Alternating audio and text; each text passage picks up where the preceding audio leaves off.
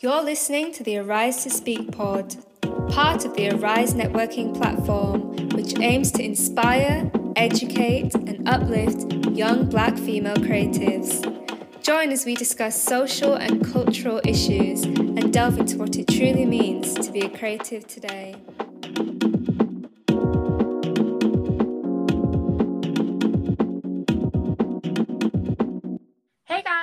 Hi guys! Welcome to the Arise to Speak pod. We're your hosts, Zoe and Olivia, and in this episode, we're focusing on the importance of the arts in twenty twenty. You know, it has been a whirlwind of a year, and we just kind of need to reflect on the lights in the darkness of this year, because there has been a few lights despite the pandemic or the panoramic. The panoramic. The panoramic. Honestly, twenty twenty, I don't think anyone was expecting it to be... Like, she couldn't even write it, you did you? Couldn't. It's disgusting, you know. Some of us have missed our graduations, mm. you know. Just in general. Just madness. Yeah, yeah, you're right. But we'd just like to say as well, this is going to be our last podcast. Podcast? Our last podcast? um, um, this is going to be our last podcast of the year. You know, cue the tears. Cue the, the tears, the small violins. But don't worry, guys. You'll be hearing from us in twenty twenty-one. You know, we've got a new online event. Yes, be sure to stay tuned for that. Keep a lookout on our Instagram, our socials, you know. Um, so like we said, we're focusing on the importance the arts have had in twenty twenty. So, Olivia, do you want to wanna jump in? Yes, I will, Zoe. Thank you for that nice handover there. um, yeah, so like Zoe was saying, we wanted to focus on the importance of the arts in twenty twenty. Um, I guess we can all appreciate that twenty twenty's just not been the best of years for all of us, but we wanted to still shine a light on the positive moments, like obviously looking at a creative point of view. I guess when everyone thinks of twenty twenty, you automatically think covid nineteen, lockdowns, tears, everything. And obviously a lot of that time um we were spent, you know, self-isolating. You know, like the world's been quite a negative place for the past year, with like people losing their lives, the worry and uncertainty of COVID and this new thing that's just come out of the blue, and we all don't know how to handle it. I don't know about you, Zoe, but I, I'm sure, yeah, you did, didn't you? You spent a lot of time like homing in on mm-hmm. your crafts, and mm-hmm. I spent time like going on Photoshop and learning skills. Obviously, like with um COVID and having to stay inside, a lot of us have just been sat with our thoughts, and our imaginations have been growing wild. And I feel like this is something that we have neglected, especially like you're doing your day-to-day jobs or you're doing your day-to-day routines.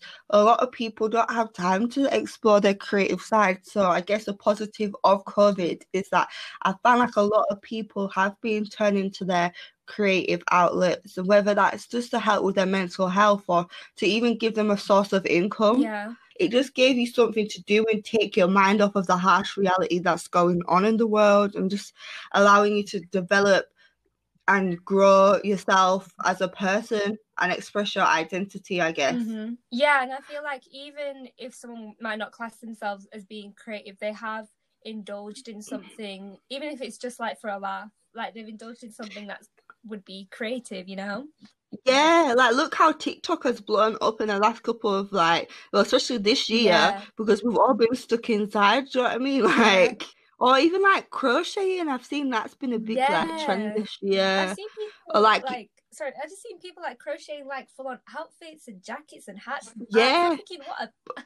Why can't I do this? Like, let me start. You can even do it with your hands now, can't yeah. you? Like, you don't even need the tool. It looks so nice. Actually, like, it's amazing what people can make. I feel like COVID's been a big catalyst for, like, just obviously just creating and just being a more inwards person, but not in a negative way. Just being more in tune with yourself and knowing what you like. Yeah, I've seen a lot of things where people said that they've, like, regressed into old hobbies and ho- old, like, things that they used to enjoy, like, even from like high school or whatever, and they like stuff that they used to be so passionate about. And because obviously like going into adulthood, you kind of like leave those things behind and you kind of think, I don't have time for yeah. it. But people are starting to come back into those parts of themselves, and I feel like that's just such a it's such a nice thing when you think about it. I was reading an article and it was called Art Will Set You Free, and it was just basically saying that, you know, in this time of restriction, some people, like you said, Zoe, like some people went back to old hobbies that they used to mm. like and stuff like that. Obviously, in people's day-to-day lives pre-COVID, you know, some people might have enjoyed going to the theatre or going to um, cinemas and stuff like that. Mm. I found like a lot now, people, like film producers, are just putting things on Netflix and stuff yeah. like that. And it just really gives you a chance to escape, because even though we can't go on holiday, like picking up a book... Yeah. And watching a film le- lets you just leave this moment of reality. And I used to hate reading. I'm not the best at it, but I used to hate it. But this um, lockdown period, twenty twenty, I just picked up this book and it was about traveling. I think it's called Wonderlost. And it was about traveling and this girl who travels over Europe. Yeah. And me and Zoe love traveling. And last year we got to go on like a backpacking adventure over Greece. And I was really missing that. So like just picking up this book, just let me like just be there again, yeah. even though I wasn't there physically. Yeah. Do you know what I mean? Even picking up a book can send you down a different path of creativity or can inspire you. Definitely. Like, honestly, my mind was not in England. I mean, my mind. I mean, that's like my favourite thing about reading, though, because it's like, you don't have to, like, live your life for a little bit. You can, like, go into, like, something absolutely wild or, you know, a different country even. Like, you know, you can live your best life. You're not Zoe. I'm a bougie bee living in Dubai, you know?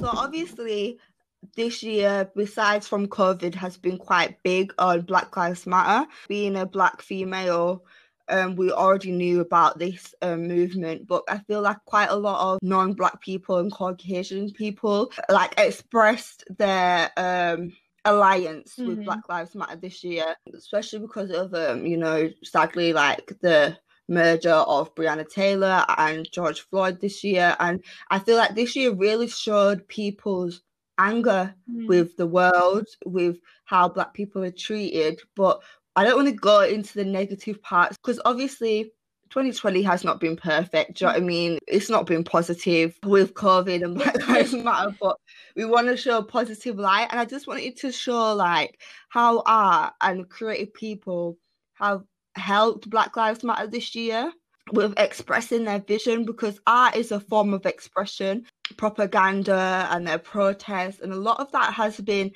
excelled and like pushed forward by artists and creatives and people that just feel like they can't take the streets because of COVID but have decided to create inside their homes. Yeah. As I was saying, you know, about how like artists and creative have really like, I'm sure you've been seeing on Instagram, and you know what I mean, on Twitter, like street artists like putting George Floyd's face and putting um I Can't Breathe, and I just feel like that just shows you a sense of community yeah. across the world, and a sense of like alliance and support and like we've got you type of, do you know what I mean? I do want to say though, um I have seen like some forms of like um I remember someone did like they got glass from one of the protests and they put it in a necklace, and then it was like Black Lives Matter movement, sorry my voice, and a lot of people were saying like, why is it that they're kind of like profiting off of that? It's the way that they were doing it, I think. Yeah, I don't like that. Yeah, and it was kind of like, because the, the money that they were getting wasn't really going towards any form of like charity or helping the movement. It was more or less just to put it on there for, you know, commercialism and, you know, getting money and sort of like riding off the movement. No, I've seen that. I've definitely seen that this yeah. year, especially with um not even just Black Lives Matter. Do you know the um I'm not going to go into detail mm. but the the Jamaica fifty and with the um deportation mm. flights, I found like quite a lot of people was just trying to piggyback off of that. Yeah. But there are a lot of good people though oh, that yeah, are just, just just showing a sense of, you know what, we're sick of this. This is, do you know what I mean? Yeah. You need to look every day at this man's face to see what evil people have done to this person. But I was also, in terms of like a positive, in terms of Black Lives Matter, I feel like it's really helped heal people, seeing art of these people, of like George Floyd, Breonna Taylor. Obviously there's a lot more people um sadly that have lost their lives to police brutality than obviously those two. Mm. But I just feel like seeing their faces in an artistic form has really shown that they are real people. It is taken away from, do you know what I mean? Like, yeah. Have you heard the news? Have you heard about this man who died? It just shows that these are real people and someone's taken the time to create and paint the face just to show that this is someone's son, this is someone's daughter, this is a person who has a life and a personality, and you can really see that through people's art that they've created. And honestly, I feel like that just brings a sense of some form of healing to the Black community, because yeah. I don't want to see a picture of George Floyd with a policeman on his neck. Do you know what I mean? He had a life before that and it was sadly taken away. I want to see him as a dad. Seeing a more like human human side of like, yeah, you know, not, not just having like a face of a movement. Yeah, they're not a news article. Yeah. This is people's lives. Just to bring it back more back to England and stuff like that. I feel like as well as like how we're speaking, like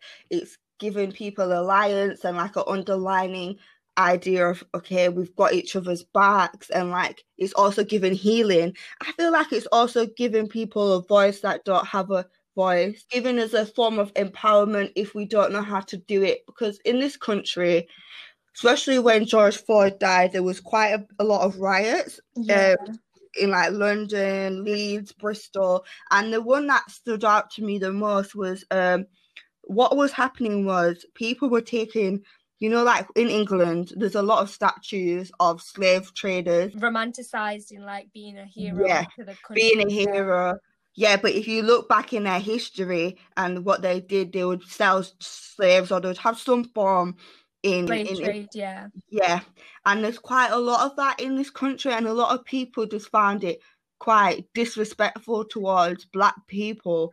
So in Bristol, what happened was um, people were so outraged that they actually took the statue. I don't know who the statue was. I just know it was a slave trader, and they chucked him in the canal. I was reading though, four people have been charged with that, but I don't see anything wrong personally. But... I, I don't see anything wrong. I say more power to them.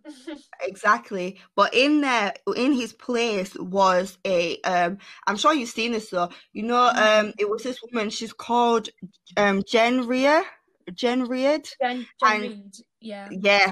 And she basically got on this artist, Mark Quinn, and he basically created a silhouette and a um a statue of her from resin and mm. placed it there, and I just thought that was so powerful. Yeah, the first time I've seen a Black woman with afro hair with her fist in the air, do you know what I mean, on a on a statue. Sense of power, isn't it? Like it's yeah something that, you know, with the statues, because it was from people from back in history and stuff, and they're usually, you know, white men, you get the odd woman, you know, Queen Elizabeth, whatever. Yeah. Yeah, Queen Victoria and all that. Um, but it's, it was just so powerful to see, like, the statue of, like, a strong Black woman, woman in, like, the middle of all this chaos and feeling like we're coming together in solidarity to just to see this important statue and figure in place of something that was just horrific to even still be up in twenty twenty.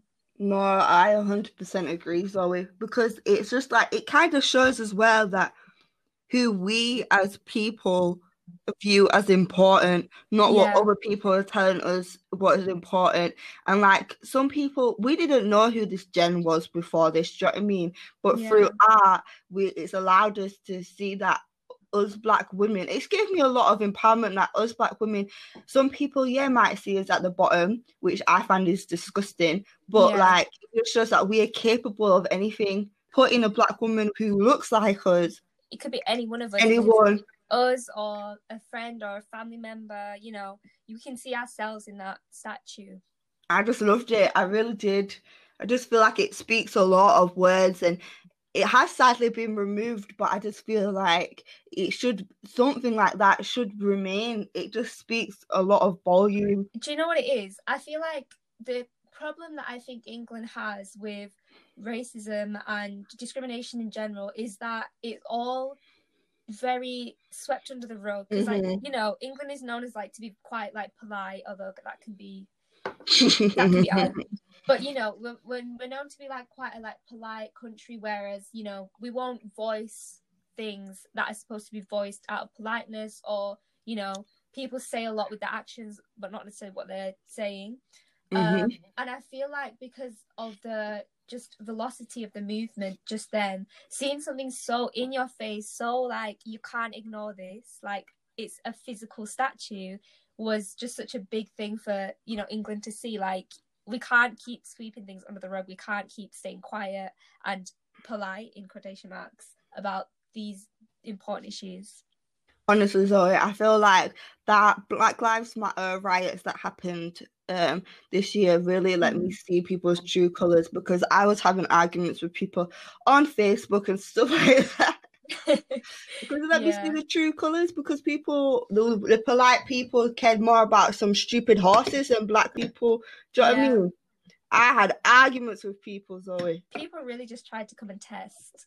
But it's all right. And it was not the time. It was not the time or the place. You know, we don't want to hear. If you no, let me not. Let me not. But I do feel like the protests really made people like face their privilege. Just made them like, you can't, you can't ignore what's happening because it's right in front of your face, sort of thing. Like, it's no longer a race thing that black people have to deal with. It's something that we all have to deal with and come to terms with. The only thing and- I'd say is, if you are listening and you was one of those people that, you know, posted on Black Lives Matter and posted that black scream, I just really hope that you're still on board and it wasn't just a trend and something that you felt like you needed to post. Like, what have you done since mm. then? Do you know what I mean? Because that's what I find, a lot of people just um post things for the sake of posting things. I think a lot of people who claim to be allies do like buy into that sense of performative activism,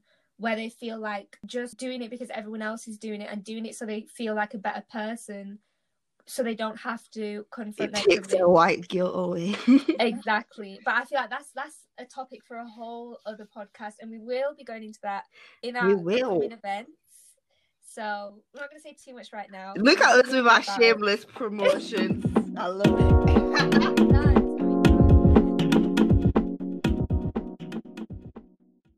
Following up on that, with, you know, seeing a black woman put in such a positive light through like a physical statue, it's really important to shed lights of representation, and positive representation at that, in such a crucial time that, you know, the black community needs it.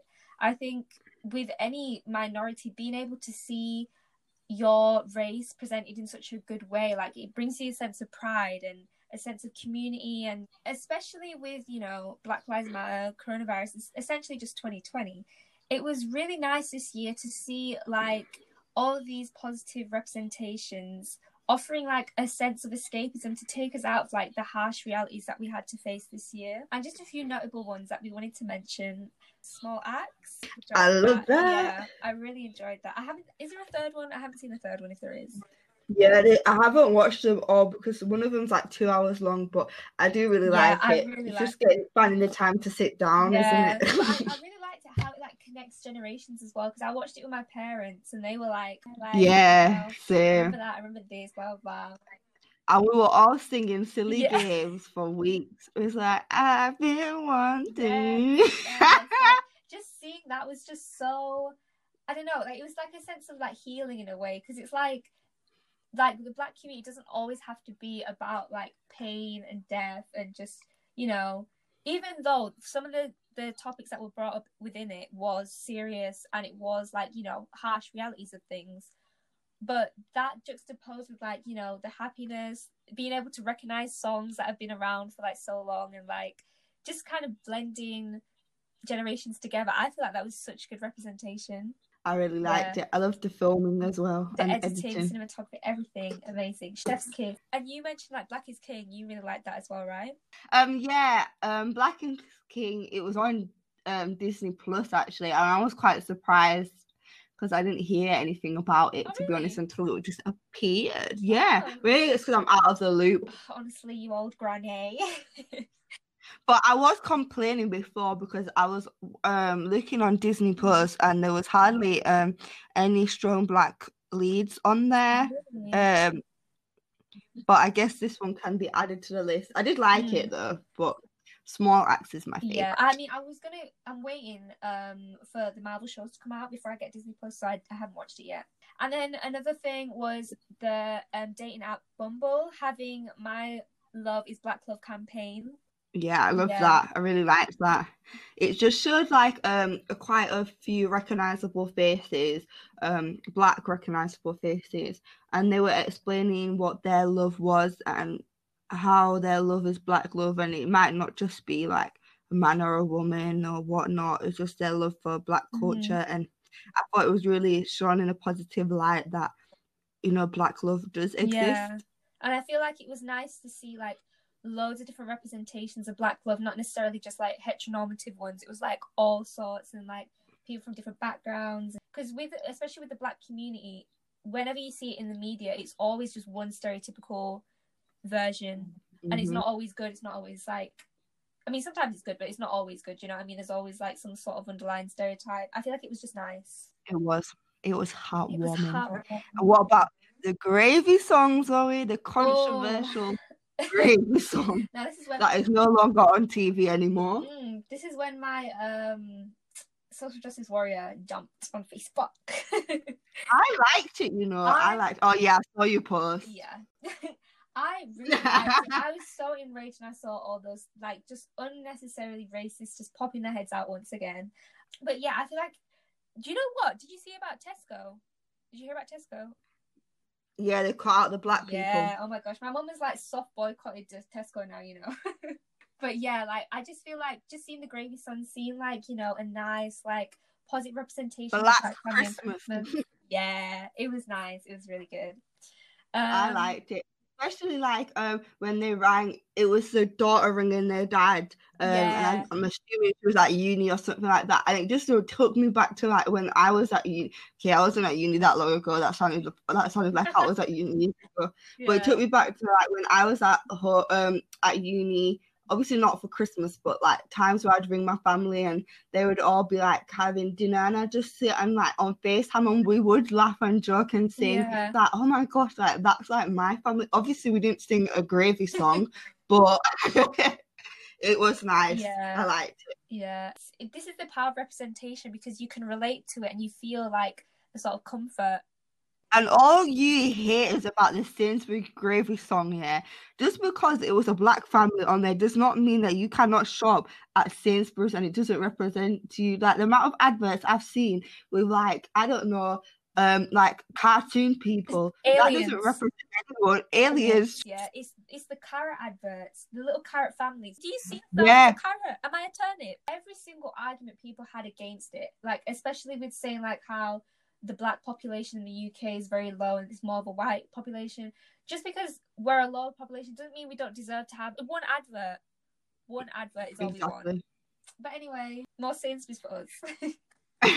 Whilst we're looking at the importance of arts and creatives this year, we also just wanted to highlight some, I don't want to say highlight the negatives, but just speak about some of the things that get swept under the rug. Why is it that people are still doubting the importance of creative careers? I feel like just just putting it out there, obviously we know like the key workers, the N H S workers, they have really, you know, been carrying the country since lockdown. Like they really have, and we're not discrediting that at all. I just want to say that, just want to highlight how creative careers also has had some significance in this year as well, because being able to digest a form of like some sort of film or, you know, something that was done creatively has helped us. So like creatives in themselves sometimes feel that they are not paying like the respect that they deserved.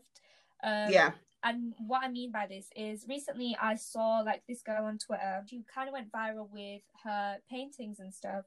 And people were saying like, um, she was black as well. So like, you know, black community was around and being like, yes, like we're going to support this girl. When she starts up her website, we're going to go out there, support black businesses, support black creatives, all this stuff. So she thought, when I start selling my stuff, obviously there's going to be loads of people who want to buy my prints and stuff, because people have actually said to me they want to buy them. She goes, she makes her website, she starts selling them, and then she's get we're seeing tweets about people saying three thousand pounds or dollars, I can't remember if she's American or not, for a painting. Like, who's going to pay that much? Like, she's really, you know, she's just, she's trying to be bossy and bougie, and that's not going to happen. But obviously she she had to reiterate now to everybody, like, not everything on her website was, I wish I could remember her handle, but I can't remember right now. Um, but she was basically saying, like, not everything on my website is this expensive. First of all, they're painting it in such, like, a bad light, because now no one's going to go on there because they're going to be thinking, oh, it's so expensive, blah, blah, blah. But yeah. The one that was for three thousand was the original piece. It was things that she spent, like, hours painting that. So obviously she priced it at a price that she thought it was worth. And it was, like, a big piece. It was the original one that she was going to send out. And I feel like that just kind of really made me think, like, why is it that people want to discredit other artists and, like, just creators in general? Why do they want to discredit what they think they're worth? Because you won't go into a supermarket and see something and you think, oh, I can't, that, that's too expensive for me. You won't go to that the shop assistant now and be like, you know what, you should price this down. So why are we doing this to creatives? Honestly, imagine. Yeah, like, I feel like if you feel like it's too expensive, that's it. Don't buy it then. Someone else will buy exactly. it. Exactly. Riding off the back of that, one thing that really annoys me is that people think they can commission creatives to work for free or in exchange for exposure yeah. or experience, or for them to work at, like, a reduced price. Because, say, like, if the company is, like, you know, quite well known, they'll be like, well, you've worked for us, so, you know, you could reduce your prices a little bit. Um, but that kind of discredits and doesn't put respect on the hours that, you know, the creative has put into their work. And, you know, experience won't pay our bills. So, like, what are we supposed to do with that? With experience, we can gain that on our own time. Um, like, when we're working on an actual pro- project, we should be getting money. We should be getting some form of, well, yeah, money. Yeah. We should be getting money. And, you know what? It, I'm not bashing anyone who does want to work for experience, because I do understand that. But I do feel like the general consensus that we should be accepting of, like, free labour and just kind of, like, just being accepting for, like, the bare minimum, I don't think that's right.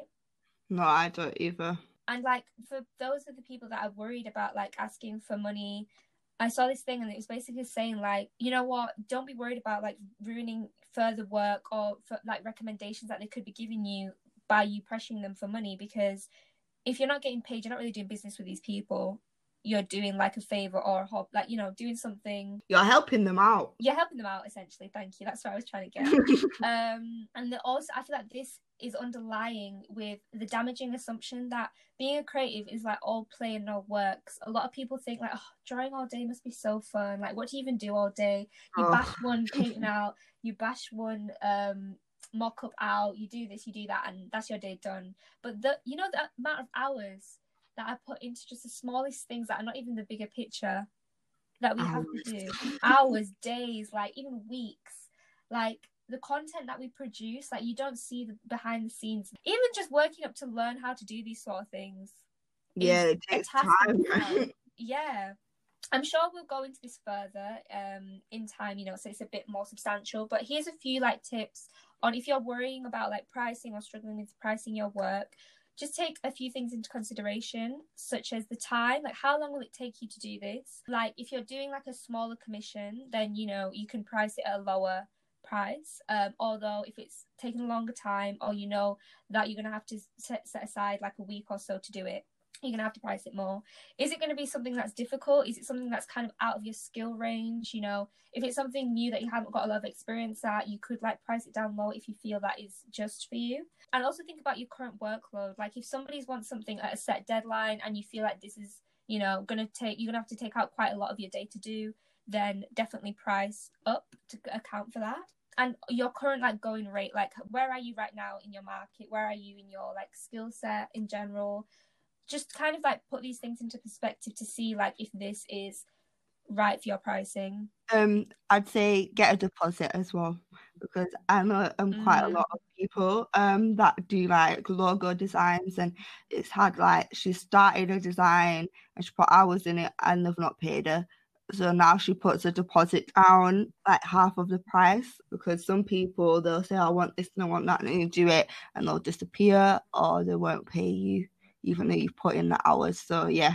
If someone is asking for you to do it at, like, a quicker time, let's say if they want something done quicker than you usually do it, um, make sure they're willing to pay for that, because it's also not even just the fact that you have to do it quicker, it's your mental health as well. That's going to take a lot out of you if you have to do something in the shorter time than you're used to. And if you're willing to take that on, make sure you price accordingly. Amen to that. Um, you know how it was on the topic of um, looking at things that are swept under the rug? Um, me and Zoe have also wanted to speak about ethnic competition. Ethnic competition is the non-supportive or like isolated Black people who claim, who have like claimed the Black role in their firm, or like they're the only, do you know what I mean, Black person. Mm-hmm. Um, because like in England as well, you have to have a percentage um of ethnic minorities hired, and some people tend to think if they've got the Black role, then it's theirs, they've claimed it, there it's their success. Um, because obviously ethnic minorities have a have harder path to success, so it often becomes a competition of who's on top, who's gonna reach that success first, and mm. a competition of not wanting to share. I feel like um, I've not personally experienced this, but I've heard of this happening to people.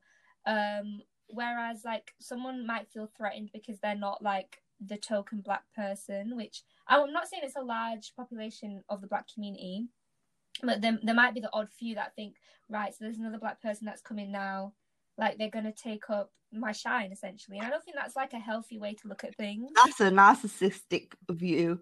That's very narcissistic, yeah. And I feel like as a community, we should be coming together and, you know, trying to uplift. Like, I feel like me personally, if I know, like, if I'm working somewhere and there's another Black person, I'll be so happy. Like, I'll be like, hey. I'm like, welcome to the club. Also looking at that, which, again, we're going to go into further with our event. um, another one, Zoe flipping another, uh, another one, yeah. Also because we're looking at women as well, there is unconscious biases which affect women in the workplace. Um, and according to the What Works for Women at Work report, which I can't remember the authors at the moment, they were basically signifying that there's four main biases that affect women in general.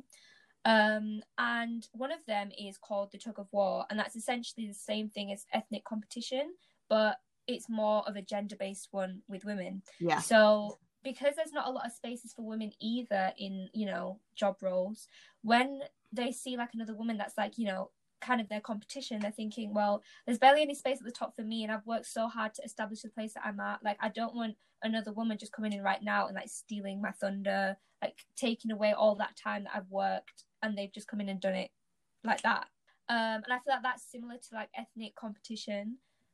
Although it might not seem that it's that common, I feel like some people may still have to deal with that in the workplace. Um, with the ethnic competition, people might be doing it and not realising that they're doing it because of internalised racism yeah. that's still ingrained in like their sense of doing things, and they don't realise that they're essentially bringing off like this sense of competition and sense of like, I need to be the only Black person sort of thing. Yeah, one hundred percent. And our last point regarding like what's been swept under the rug is taking credit. In this day and age of Instagram and Pinterest, it is a lot easier for artists and creators' work to be shared online, which is obviously a positive. But I guess also it's a negative because it allows people to obviously more exposure, but it allows more exposure to people taking credit for your work or stealing or even just screenshotting it and not um tagging you in it. And obviously, like so we were saying about, you need to value your work and all the time and effort that you've put in for someone just to screenshot it and take it away and to potentially just say it as their own. Some people might just want to like post it as they might like the art, but obviously you want to gain something from posting your work online. So I just wanted to just go over some tips for you guys for when you are posting your work on social media. So the first one would obviously be add watermarks or sign your artwork. Me and Zoe, we tend to put our um um handle. Yeah, our handle post so it can't can't be cropped out. Also, you could upload your works in progress. You could also, what is beneficial is being actually nice to your following, because if you have a loyal following, they could tag you in posts that someone might have like claimed as their own, which is actually your work. Um, you could also keep digital records of your work if it's something that's so near and dear to your heart and you really want no one to like take credit for it. You can register your work, which is obviously like copyright. Also add that copyright caption to your post. But I'd also say the main point would be, like, for example, if your post is to do, like, Black Lives Matter, I don't know, women's empowerment, maybe just check the hashtags and see, like, in the recent hashtags, if your post has been reposted, and maybe just send them a nice D M saying, hi, um, I really appreciate it if you could just tag me in it, because I spent a couple of hours doing that. Um, and also the main thing that I would say is, before you even post, think to yourself, is this okay? Am I okay and willing to post this and share this with the world?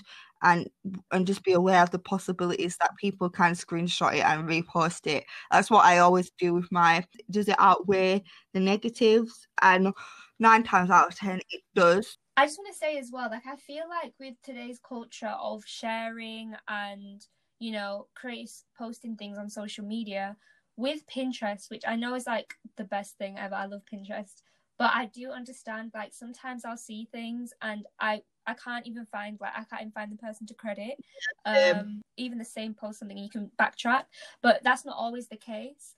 So I feel like, I don't know, maybe this is something we need to talk about further as well, but I am guilty of this, like, sometimes yeah. I'll post things um and I won't know the the author to credit, so I'll like tag it as Pinterest or something, and although like I do understand that's a problem, and maybe that's something we need to ask ourselves. I feel like what you just said at the end, like, am I okay with sharing this? There is a possibility that it could get lost out, you know, into the interwebs. Because I feel like it's not always malicious. No, no, no. But it is something that maybe we, we ourselves need to think about. But yeah, I think there's a wider conversation to be had with, you know, work, claiming of work and Pinterest and all that other stuff, really. Yeah. You know, since we've spoke about a lot of negativities, you know, let's end on a positive note, as it is our last podcast of the year and it's nearly Christmas, you know, we need um, positivity. So what are we looking forward to, Zoe, in the year to come in terms of creativity? Anything that you're looking forward to in particular? um I'm looking forward to like more creative freedom, yeah. because I know that there's, you know, with the lockdown, it's halted a lot of plans, some things that we couldn't do that needed to be physical, or like, oh, you know, yep. even just like ideas in general that people have just been like conjuring up. Like, I'm sure there's so many like fruitful ideas that can like, you know, come forward and come into fruition like next year once isolation lifts and everything, and people are able to like make these ideas into reality. I feel like there's going to be so much. I thought it's going to be like an explosion a little bit, you know? Yes, I agree. I'm looking forward to being able to socialise, like yeah. bouncing at ideas of other people, because it's not the same when it's online.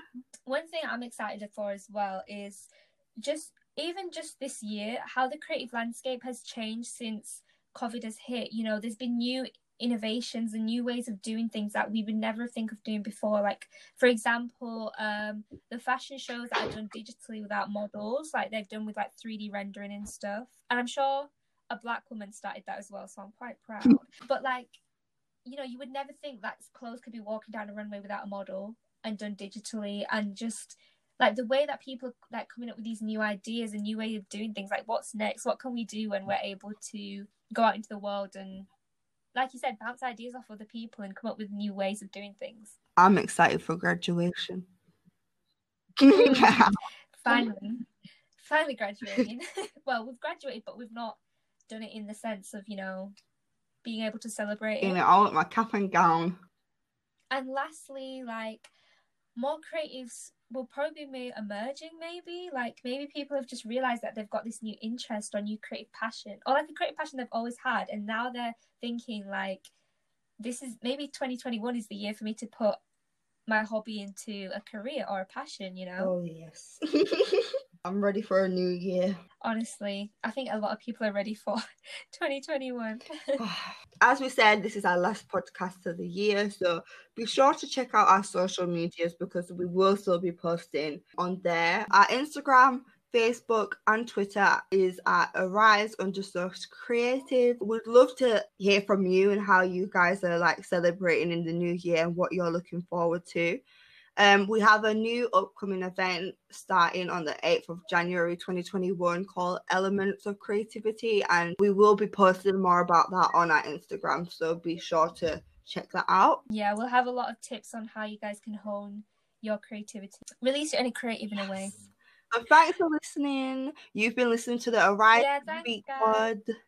Happy New Year and Merry Christmas. uh, happy New Year, happy holidays, happy Christmas, and thank you guys for all your support in twenty twenty.